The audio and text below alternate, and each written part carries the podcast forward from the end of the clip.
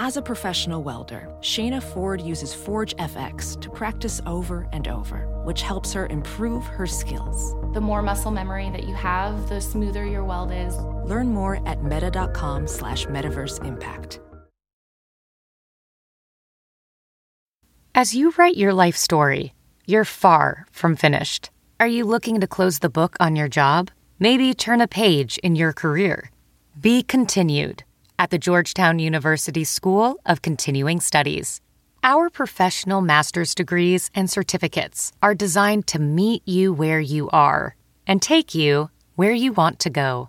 At Georgetown SCS, the learning never stops, and neither do you. Write your next chapter. Be continued at scs.georgetown.edu slash podcast. This week on RVER, sponsored by Progressive Insurance. New doctor is drop dead gorgeous.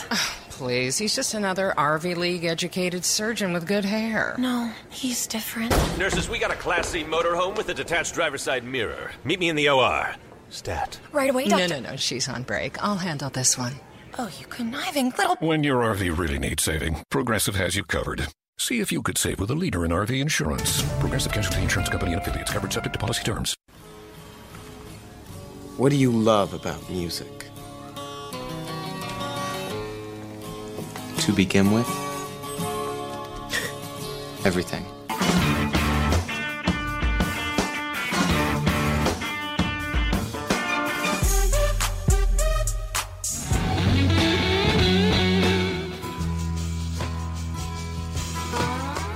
Putting on a great show is the most important thing you can do. One great rock show can change the world.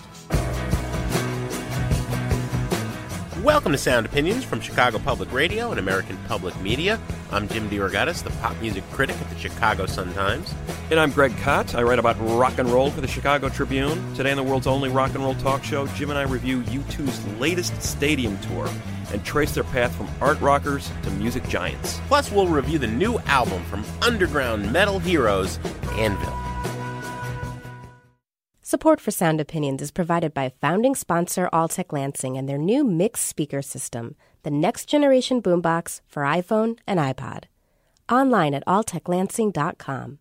You're listening to Sound Opinions, and time now for some music news.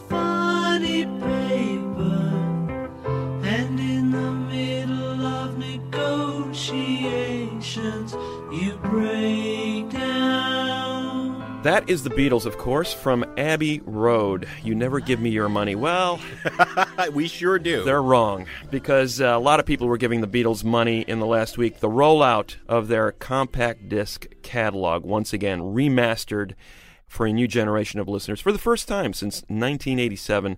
A big success story on the North American charts. Over 600,000 copies sold in one week. That's major sales for music that is basically uh, 40 years old.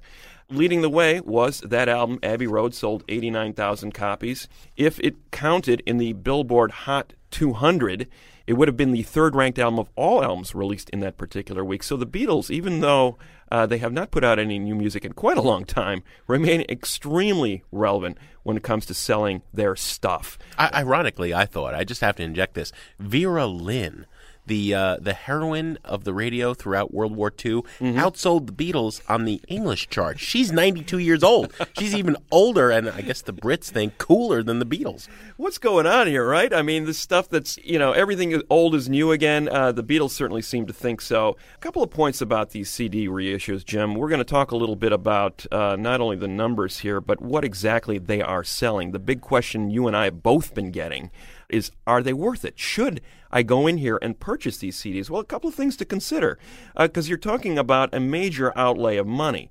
You're talking about the reissues encompassing the Beatles' 14 albums, the 12 original studio albums, plus Magical Mystery Tour and the Past Masters compilation of non-album tracks.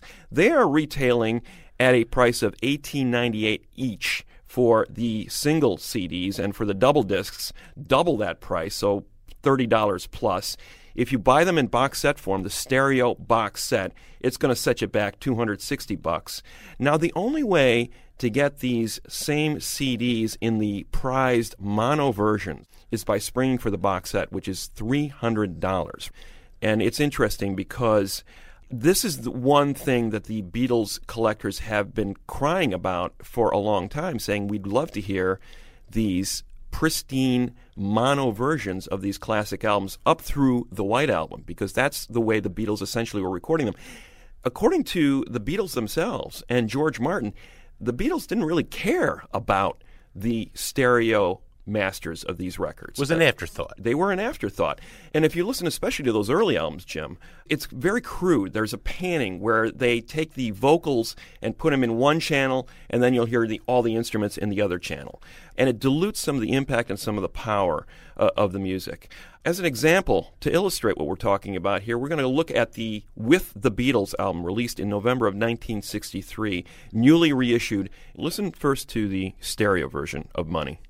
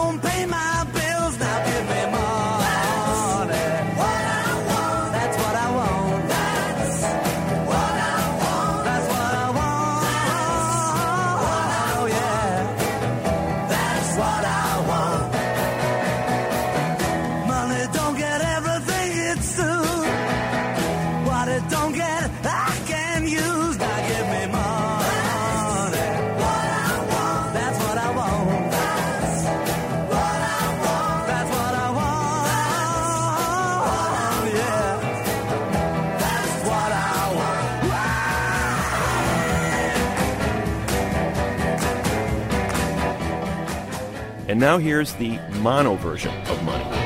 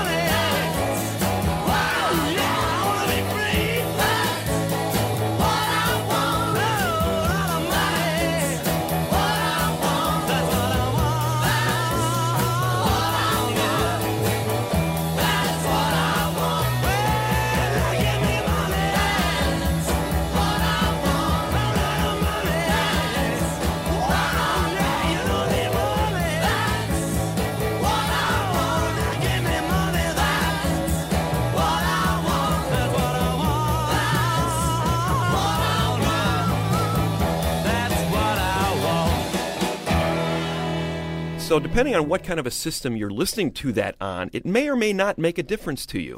Right, right, and, right. And Jim, one of the arguments that I would have about these fine uh, remasterings, I think they sound brilliant. I mean, I, there's there's no arguing that the music itself is is spectacular, but it really depends on what you're listening to this music on to fully appreciate what's going on here. If you're going to listen to this on your iPod or through your car speaker system, you may want to think twice about whether or not you want to reinvest in some music that you already have. If you're that guy in the old Maxell commercial, Yeah. in the chair perfectly situated behind the 10 foot tall speakers that are so powerful they're going to blow your hair back, Right. yeah, you know, invest in this. But but that, you know, means you have a $10,000 stereo system, right? And so the money involved here to buy both of these boxes, upwards of $500, the mono and the stereo, Mhm. is just absurd.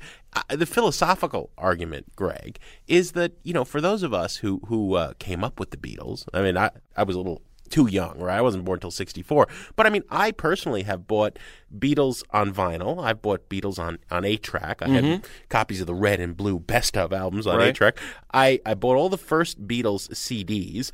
Wow, you know, how many times are you going to expect us? We're moving to a model in the music industry where, you know, the Neil Young box set or some of the video games, you know, have broadband access where you can update the music, you Mhm. know, sometimes for a nominal fee, sometimes for free as new stuff is released. I mean, like, shouldn't you have gotten a coupon at some point once you spent your first couple of hundred dollars on Beatles music that, like, in the future, if we make this sound better, we'll, you know, you can update it for a discount? And if you are going to sell it to us again, you've got to give us something extra.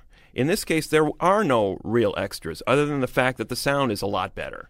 That's significant, there's no doubt about it, but they could have easily fit those mono mixes on the discs with the stereo mixes Sure. and given it to us for the price of one disc. Instead, you're making us buy it separately, and not only that, perhaps the most prized aspect of this you can only buy as a $300 box set. I mean, I think that's just poorly done, and I think that's a big diss of their fans. So, Greg, just to wrap this up, because everyone's been asking us buy it, burn it, trash it, how do we grade these boxes? I- think if you've never heard the Beatles, you, you should buy this stuff. They But were a you- good band. If you already have this, you don't need it again. Yeah, burn it.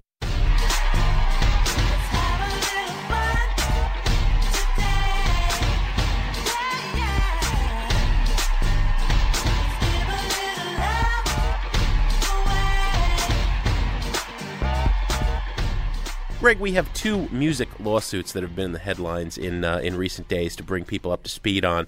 Number one, Ellen DeGeneres and her talk show. I don't know if you've ever seen it. I don't Ah, know if yeah. you watch it every day.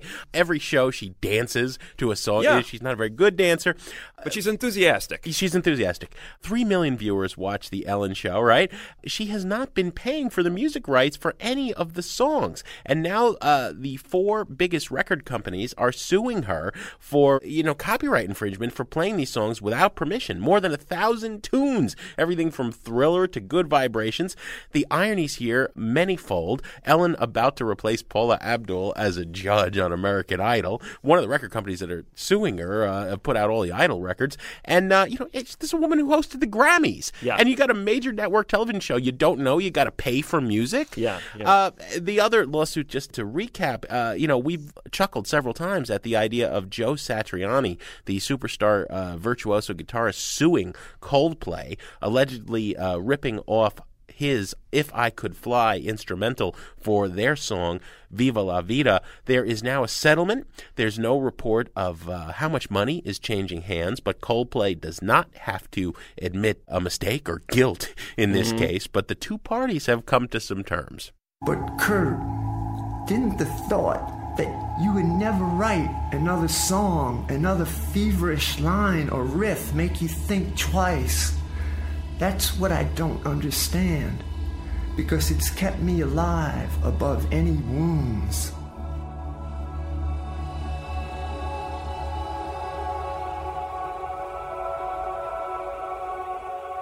If only you hadn't swallowed yourself into a coma in Rome. You could have gone to Florence and looked into the eyes of Bellini or Raphael's portraits. Perhaps inside them, you could have found a threshold back to beauty's arms where it all began. That's Jim Carroll with a piece called Eight Fragments for Kurt Cobain. You may have heard that uh, when he performed it on MTV Unplugged in 1994, soon after Kurt Cobain died. Uh, we're mentioning it because uh, Jim Carroll himself died uh, recently of a heart attack at age 60. Who was Jim Carroll? Uh, if you've heard of him, you probably have heard of him because of a 1995 movie starring Leo DiCaprio called The Basketball Diaries, based on a book that uh, Carroll published in 1978, based on his experiences as a high school basketball player growing up in New York in the 60s. A world consumed not only by sports, but by drugs and poetry. And bringing all those elements together in this beautiful and, and harrowing diary inspired by Jack Kerouac, uh, Yeah. one of his early heroes. It's up there with Hubert Selby or, or some of the greats of kind of beat memoirs. And uh, you know, Carroll was a contemporary, uh, you know, coming up alongside Patti Smith in that New York uh, art, poetry, music scene of the early '70s. He later moved out to the West Coast and then came back to New York to participate in the uh, latter days of that CBGB punk scene.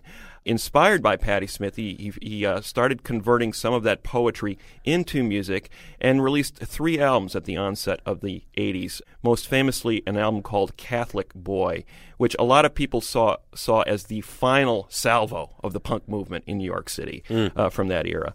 And it is most famous for a song called People Who Died, which chronicles true life stories of Carroll's um, upbringing in New York and the unsavory world that he uh, trafficked in. He went on from that to become a very well known and well respected spoken word performer and poet, and later on in his career circled back to rock and roll. But really, the, the essence of his career was contained in that first album and that one song. And here it is, in honor of Jim Carroll, People Who Died on Sound Opinions. Sniffed a clue, he was 12 years old.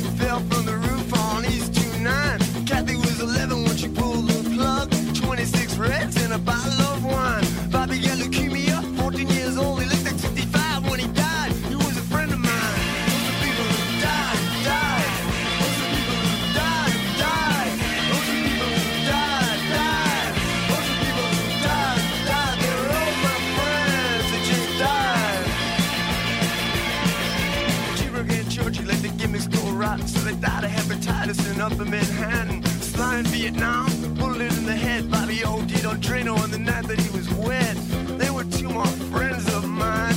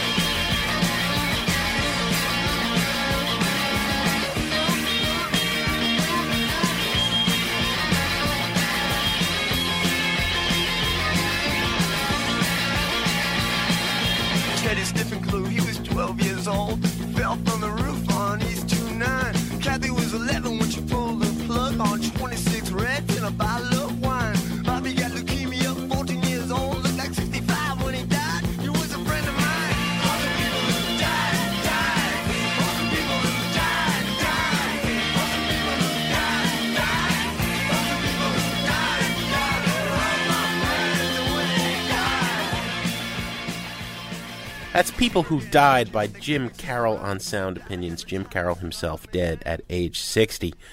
We're going to take a short break on Sound Opinions from Chicago Public Radio and American Public Media. And when we come back, Greg and I will look at the past, present, and future of U2.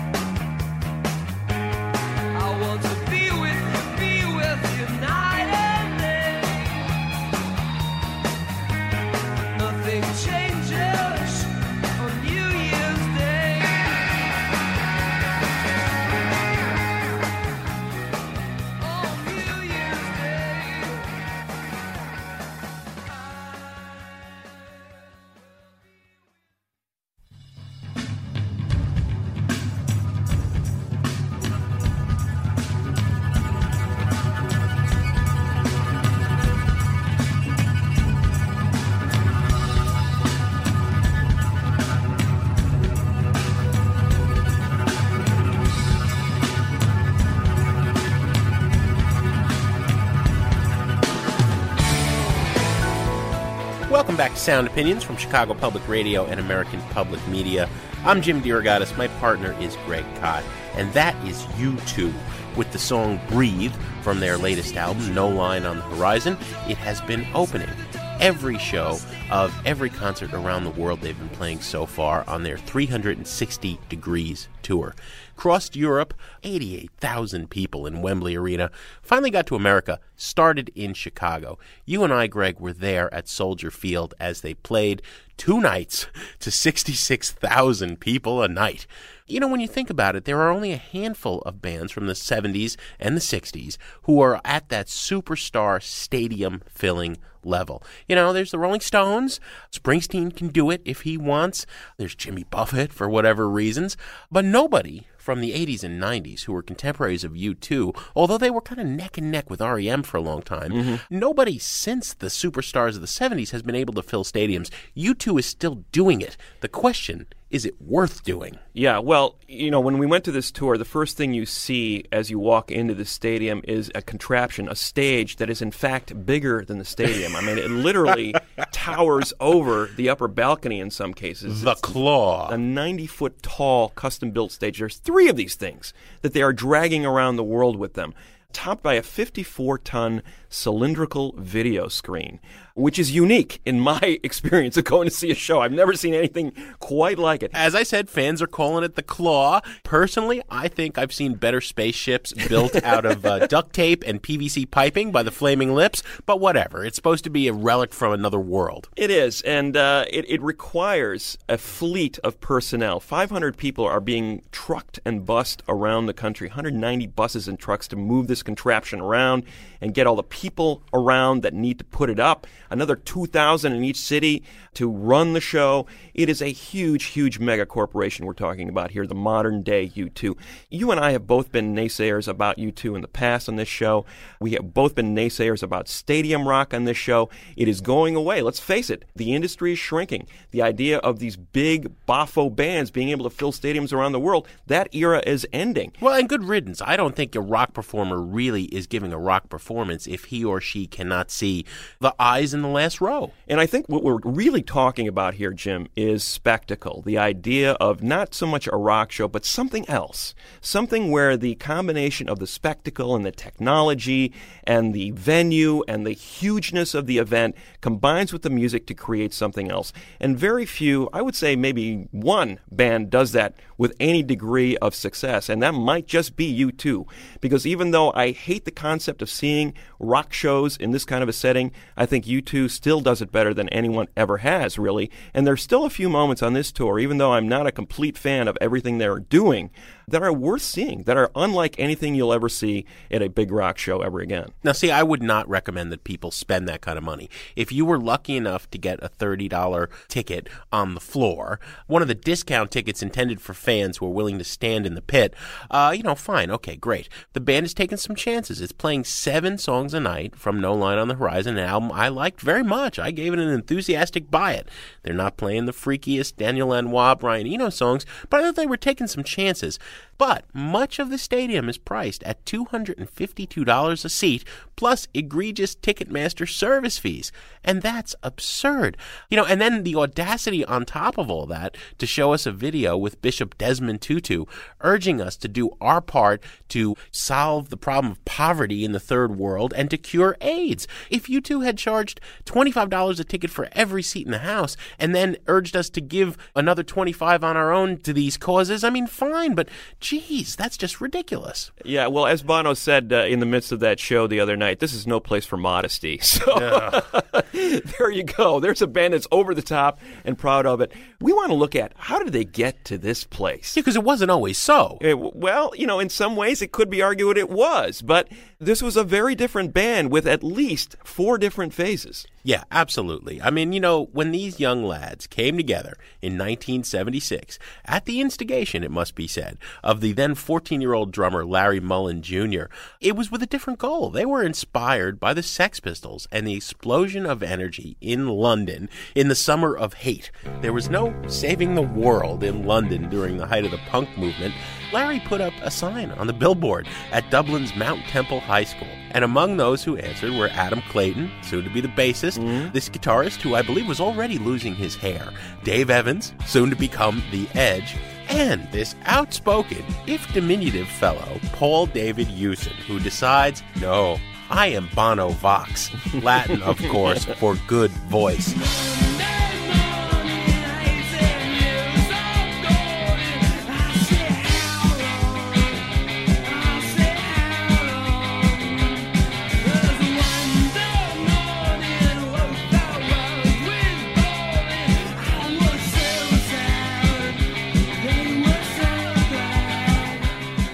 Guess you can argue the pretension was there from the beginning, Greg, but when I first heard Boy in 1980 when it was released, and then the records that followed, October in 81, War in 83, they really didn't sound like anything else. I think that's the beginning of post punk.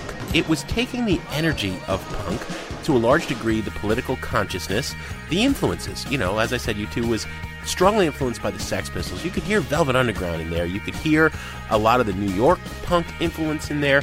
The rhythms were stripped down, things were moving, things were things were minimal, but at the same time they added something. It, it was a minimalism, but it was ambient. The production on those early records by Steve Lillywhite, who would go on to do eight records total. He still comes in and out of the career, has throughout their 30 years. Yeah. It breathed. You know, this the parts were really simple, but there seemed to be a lot of space. It was like they were playing on a mountaintop, or maybe in a huge empty cathedral. Well, I'll give you two bands, Jim, that I think they were coming straight out of, and I, that I think don't often get credit for influencing those early U2 records. First of all, the Edge's guitar sound, Hail is so revolutionary. Go back and listen to Keith Levine, Yeah. Public Image Limited. Absolutely. And you will see where the Edge got a lot of his guitar sound.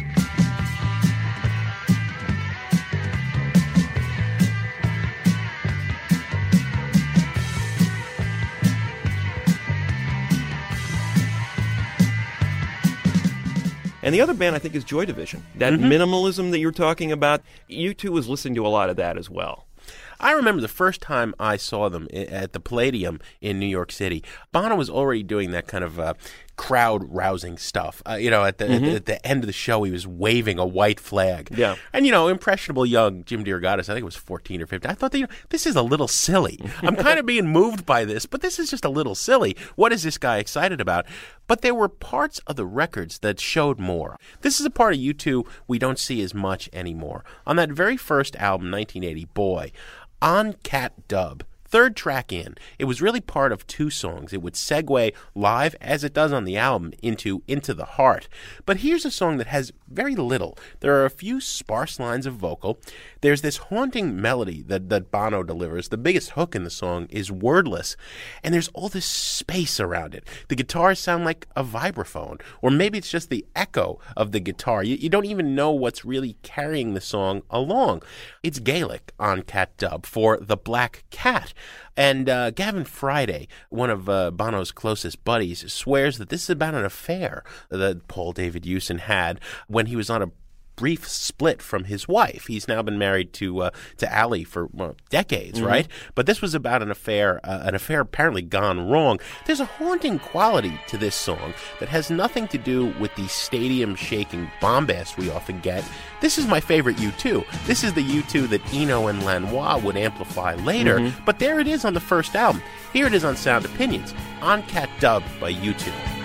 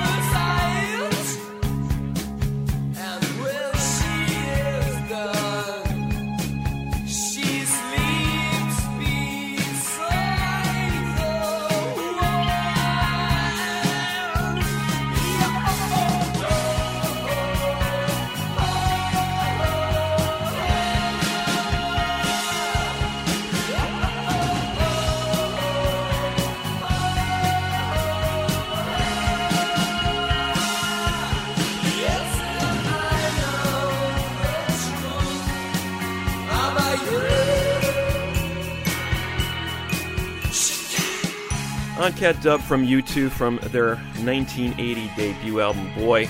Those first three albums, kind of a trilogy Boy, October, War, you know, where the anthems started to uh, really become a big part of their sound. New Year's Day, Sunday, Bloody Sunday. And then, you know, where do you go from there? Once you start waving that white flag around and you bring those big, you know, soon to be stadium rock anthems into your lexicon, can you get even bigger from there? Well, yeah, once you start singing a line like Yeah. "Gold is the reason for the wars we wage," you're getting a little far out on a limb, you know. Yeah, they retooled to their credit in, in 84 with the Unforgettable Fire. Here is the entrance of Brian Eno, who'd already made a reputation producing the Talking Heads and, and working as part of that new wave post punk scene in New York. You know, Eno told me once, Greg, that uh, in the first hour of sales for the Unforgettable Fire, Hmm. U2 sold more records than every record he had sold up to that point in his career. no doubt about it. For a lot of people, this was their introduction to U2. I mean, the first three albums certainly had an impact, but with the song Pride, In the Name of Love, their, their tribute to Martin Luther King on this particular album, they took on a whole new audience in the United States, and the venues jumped from those bigger clubs and theaters into the arenas. And the music swelled to fill up those places.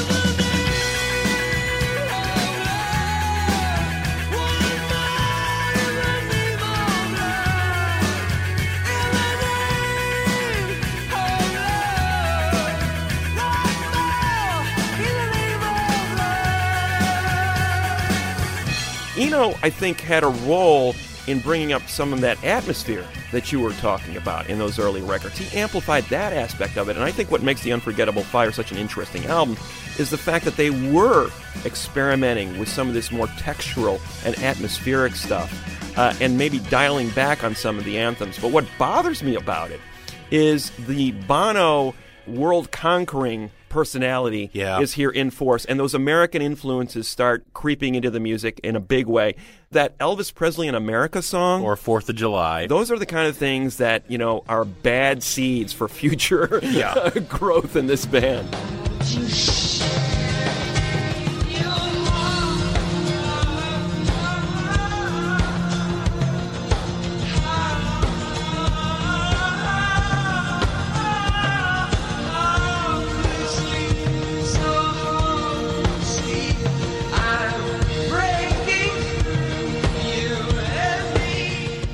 Gotta say, some people say that the, the first three albums, that trilogy we were talking about, has dated badly because it does sound very 80s in some ways. Yeah. But to me, the second trilogy, Unforgettable Fire in 84, Joshua Tree in 87, and Rattle and Hum in 88, they're unlistenable to me. They have dated uh, so much, and it's so much about uh, the flag waving now brought up to a stadium level, and it's just so pompous and ponderous, and Bono beating on his breast where the streets have no name, and Bullet the Blue Sky, and, you know, save the world. I, I can't take it, man. Ninety percent of U2 fans are gonna are gonna argue with you on that Yeah, because especially with the Joshua Tree, it's still their most iconic album for a lot of people. And let's face it, that opening one, two, three punch is still the core of just about every show they play to this day. Where the streets have no name, I still haven't found what I'm looking for.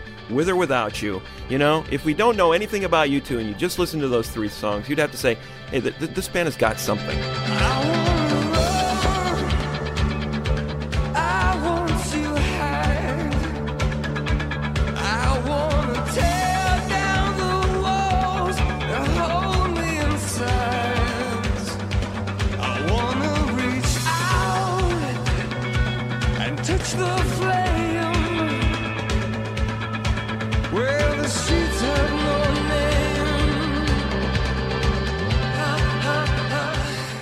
Problem was that the tours that started to grow around these albums, as, as documented with Rattle and Hum, the band really got full of itself. I mean, some of the stage pattern, I, I- think the Yeah. music is less embarrassing in some ways than some of the things that are coming out of Bono's mouth. This is a song Charles Manson stole from the Beatles, and now we're stealing it back. you know? yeah, yeah, yeah. I mean, stuff like that. That's the annoying part of of U2 in the late '80s, and to their credit.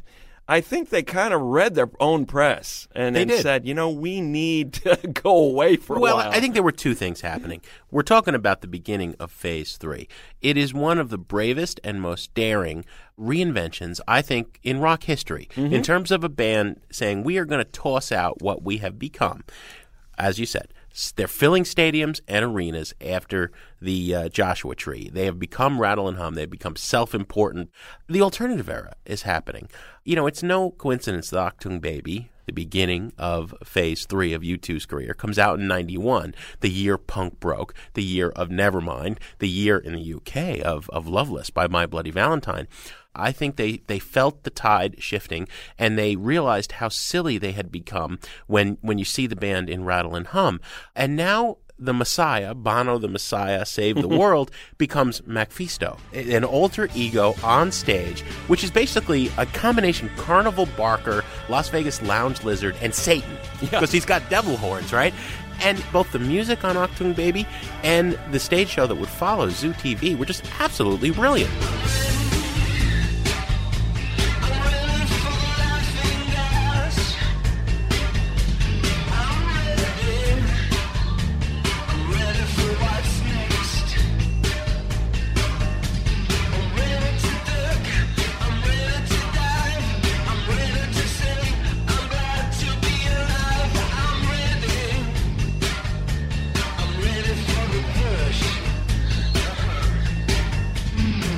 And I think that stage show is inextricable from the album. In order to understand Achtung Baby, you needed to see the Zoo TV tour that followed it because it made everything come together. And you're right, that Mephisto character started showing up at the encores, and you're going, "What the heck is he doing?" and, and he was poking fun at himself, and it was like, "Wow, these guys can actually laugh at themselves, and they That realize kind first. of the absurdity of it."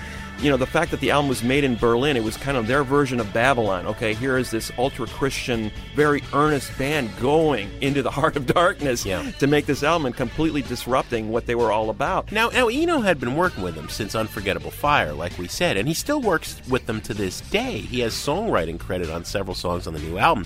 But on Achtung Baby, they gave him more of a free hand than I think they ever had. Mm-hmm. He told me that he would come in, he literally had the power to erase anything that they'd recorded in the last couple of weeks. He'd visit every few weeks that sounded too much like U2. Everybody in the corporation around this band, as you said, they're touring now with 500 people, has a vested interest in making sure U2 sounds like U2 they had the courage to invite Eno to erase anything that sounded too much like what they'd done and force them to go in a new direction. I don't think there's any doubt uh, for us. Uh, I, I, I don't want to speak for you, but Achtung Baby is is the masterpiece Absolutely. of their career.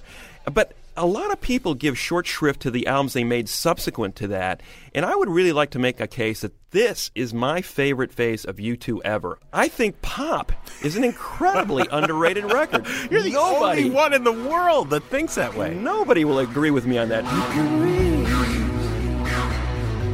But you can't grab it. You can hold it, control it. You can't Part of it was, I think it was that song Discotheque, which was the lead single, was kind of a red herring. They had the Village People in the video, and everybody thought, oh, this is they're going to be their dance record. You know, because they had Howie B, this uh, then hot DJ, Yeah. producing the record. But what that record really is, is these surreal little atmospheric ballads and these kind of distorted meditations on how this neon glitzy technology ridden life is going to destroy what is left of our humanity and in Yeah. a lot of ways it is kind of their equivalent of Radiohead's OK Computer, which was obsessing about similar subject matter. I will never forget them closing that big 97 stadium tour, that Pop Mart tour, with the song If You Wear That Velvet Dress from the Pop album, which is this really disturbing kind of song. And I thought it was such a beautiful and unexpected moment to get from this huge band.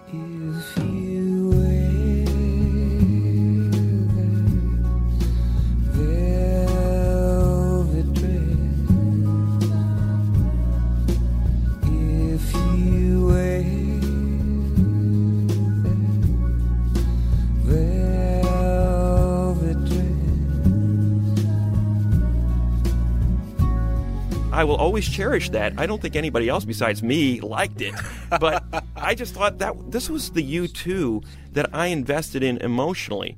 And there was a little detour in the 90s when they made this album with your hero, Jim Eno, called Passengers, which was a very Eno esque concept. It's a great record. They were creating imaginary soundtracks for unmade movies. And they were basically creating little plot summaries, and you can find them in the liner notes of the album. One in particular, they had imagined this Michelangelo Antonioni Wim Wenders collaboration called Beyond the Clouds, and they created this beautiful song for it called Your Blue Room. And in fact, they played it for the first time the other night in Chicago. It's the first time they've ever played it live. I think it is one of the greatest things U2's ever done. It is the antithesis of what a lot of people think U2 sounds like. It's got this haunting organ part by the edge, and Adam Clayton actually sings the first verse, or Yeah, actually yeah. sings speaks the first verse. So it's a, it's a beautifully haunting, atmospheric song that I think symbolizes this most experimental phase of their career. Here it is, Your Blue Room from U2 on Sound Opinions. It's time to go again to your blue room. Got some questions to ask of you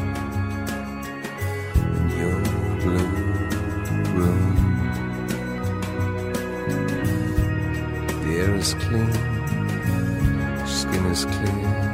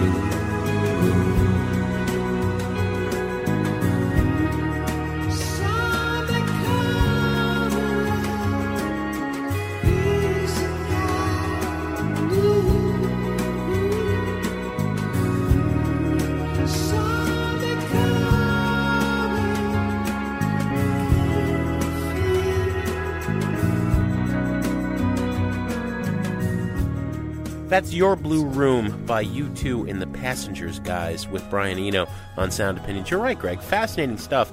Unfortunately, in the new millennium, U2 turned away from the experimentation, Mhm. made two albums that were kind of U2 by numbers, Right. going back to a little hodgepodge of everything they'd done before, and then really surprised us with No Line on the Horizon. I, in particular, loved it. Uh, you were enthusiastic about much of it. On tour, they're trying to be something for everyone again. And that's what inspired us to look back. If you want to comment on U2 or anything we talk about on Sound Opinions, give us a call on our hotline, 1 888 859 1800. You can also email us at interact at soundopinions.org or talk to us on Facebook. We'll be back in a minute on Sound Opinions from Chicago Public Radio and American Public Media with our review of the new album from influential heavy metal rockers Anvil.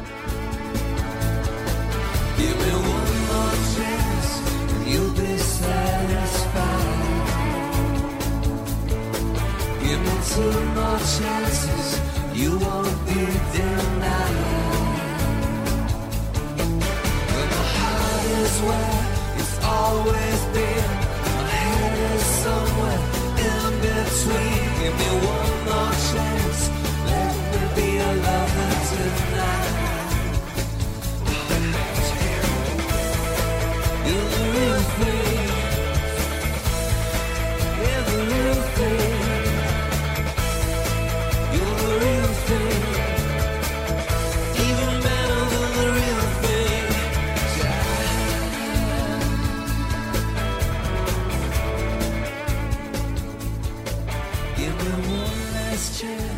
and I'm gonna make you sing.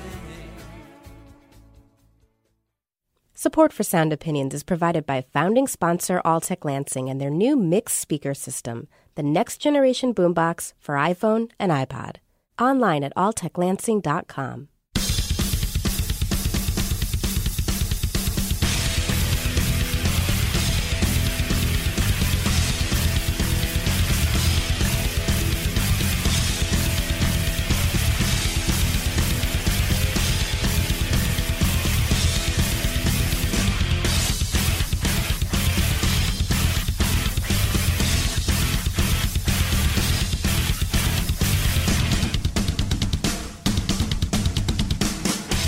Welcome back to Sound Opinions from Chicago Public Radio and American Public Media. You're hearing a little bit of Anvil with a song called Axe to Grind. And yes, this Toronto band does have a bit of an axe to grind with their new album. It's called This Is 13. It has been available on their website for a while now, but it is getting officially released because of a lot of uh, news and buzz surrounding this band that has been around since the 70s.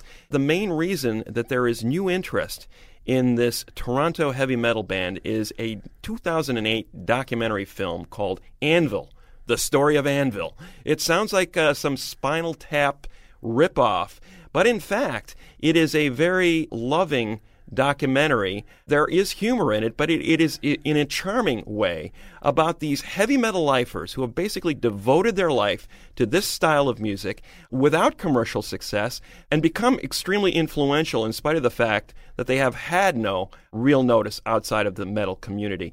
They were one of the precursors of what became known as speed or thrash metal, playing a not only heavy style of music in the late 70s out of their home base in Toronto, but a fast brand of this. And uh, later on, bands like Metallica and Slayer and Megadeth would capitalize on this sound and make lots of money doing it. Anvil never got their props, but they never quit either. And uh, the two core members in the band, the two founding members, Steve Kudlow and Robb Reiner, are still there. Kudlow, the vocalist and guitarist, Reiner, the drummer. Kudlow and Reiner are once again at the heart of This Is 13. We're going to give you a re- review of the new album in a second, but let's hear a track from it first. Ready to Fight from Anvil on Sound Opinions.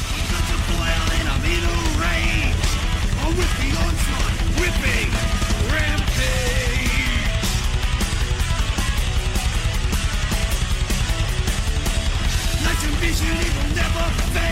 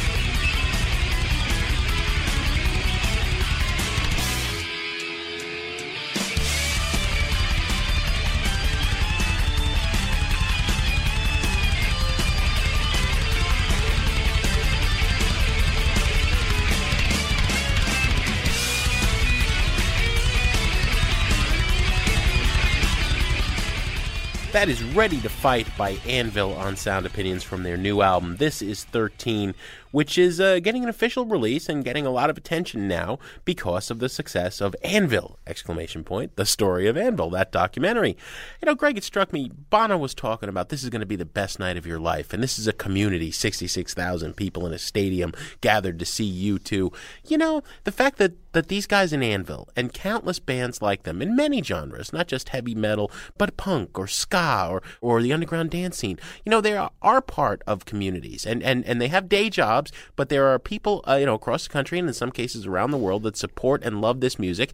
Anvil deserves that support and love. I mean, this is a meat and potatoes metal band that had some elements of innovation in bringing in the speed and thrash you know, the lyrics can be kind of silly. Lots of talk of tempered steel blades uh, flashing in the night and such. But this is a band that plays with conviction and, and plays with heart and with soul. And if it doesn't have tons of originality, it at least means it, man. I got to say, on the buy it, burn it, trash it scale, it's a, it's a burn it record. It's a good record. Well, it's the kind of record they would have made back in the late 70s, early 80s when they were developing the sound. That is because uh, they are, in fact, reunited with the guy who produced a lot of that work, Chris Tsangarides. Basically, the sound is unchanged since then. They are not making any pretension to being a new band or reinventing their sound in any way. They're basically doing the same thing on their 13th album that they have done on the 12 previous records. And they're not a band on the level of like Motorhead. They're not on that level, even though Motorhead has essentially made the same album over and over again. But you know, it's interesting the the similarities between Kudlow's vocal style and Lemmy's. You know, you kind of wonder which came first. I mean, Mm. Lemmy obviously had that run in Hawkwind, but Kudlow's style is very similar. To that sort of gruff, uh, no nonsense style of singing. Not for nothing they call them Lips. exactly. But the guy who really kicks it into gear for me is Reiner. Uh, there is some rumor, and maybe you would uh, know better about this than me, Jim, but supposedly Reiner was one of the pioneers of that double kick drum setup that has become de rigueur in metal circles. He's a great drummer, no doubt about it. I don't know if he invented that. but anyway, it sounds great. The lyrics are nothing to write home about, but then again, the music is what it always has been, which is great speed metal. I love that sound. These guys deserve your money. Come on. so you're saying buy it. I'm it? saying buy it. I'm saying burn it. Enthusiastic, either way you look at it. Uh, Mr. Scott, what do we have on the show next week? Next week, Jim, we have a review show highlighted by new albums from Pearl Jam and Monsters of Folk, which includes My Morning Jacket's Jim James and Bright Eyes Conor Oberst. Greg, as always, we have some thank yous to say on the way out. Sound Opinions was produced by our ace team of Todd Bachman, Jason Saldanha, and Robin Linn. And our executive producer, our fearless leader, a guy we've seen dancing in his office to The Ellen Show, is Torey Southside Malatia.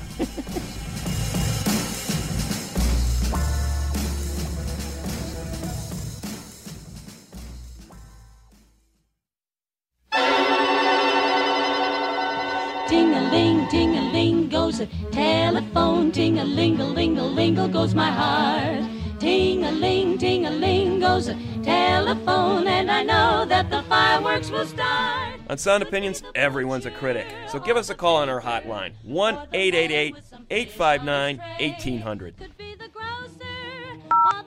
New messages. Hey guys, this is John from Salem, Massachusetts. I just wanted to check in about the uh, Vivian Girls review. Based on that review, I bought the record, and I thought it was going to be right in my wheelhouse. Melancholy songs, echoey production, punk rock ethic, girls singing. But I had a little insight after I gave the uh, album one run through, and it's an insight that's been 20 years in the making, and I'm a little ashamed. It didn't occur to me now, and that is to wit if your drummer sucks, no matter how good your songs are, no matter how much enthusiasm you bring to the performance, if your drummer sucks, you kind of suck too. I'm so sorry, guys. They don't quite do it. Thanks so much. Have a great day.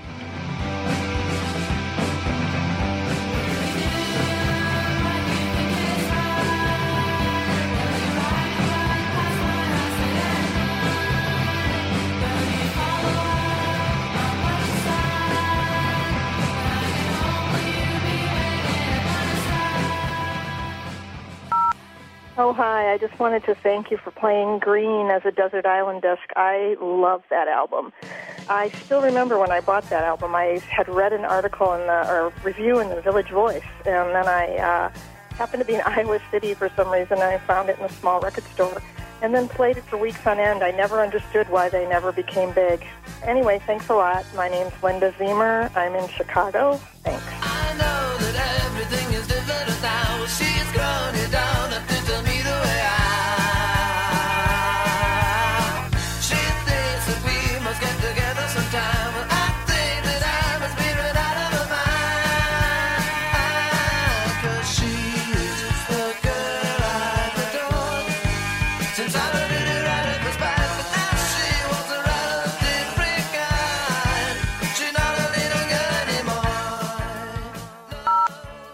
Uh, this is Robert Krause.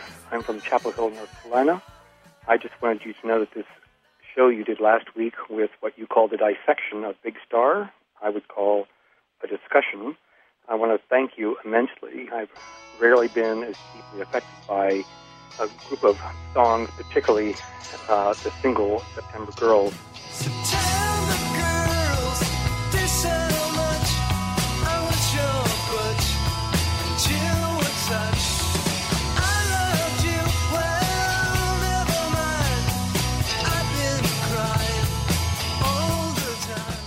simply brings together the best of what I like in rock, and particularly folk rock. A great melody, a chord progression that one can actually follow, but a fierce and kind of mind-blowing, ambitious bass line. Again, thank you. Bye.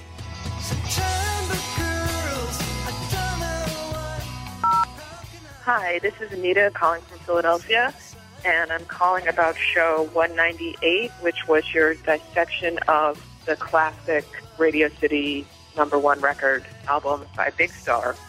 you know, I came in on, to work on a Monday morning and I was feeling kind of low because I just found out that one of my favorite writers, Jim Carroll, had died.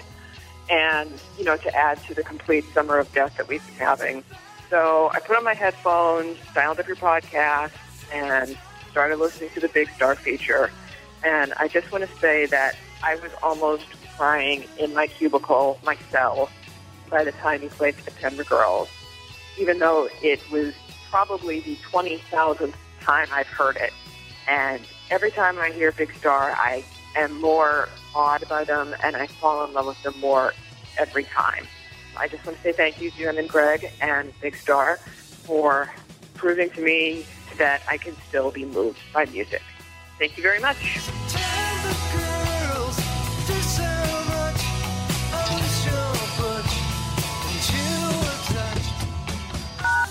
No more messages. To give us your opinion on sound opinions, call our hotline 1 888 859 1800. We'll be back next week with sound opinions from Chicago Public Radio and American Public Media. This week on RVER, sponsored by Progressive Insurance. Oh, that new doctor is drop dead gorgeous. Please, he's just another RV League educated surgeon with good hair. No, he's different. Nurses, we got a Class C motorhome with a detached driver's side mirror. Meet me in the OR. Stat. Right away, No, doctor. no, no, she's on break. I'll handle this one. Oh, you conniving little. When your RV really needs saving, Progressive has you covered. See if you could save with a leader in RV insurance. Progressive Casualty Insurance Company and affiliates covered subject to policy terms.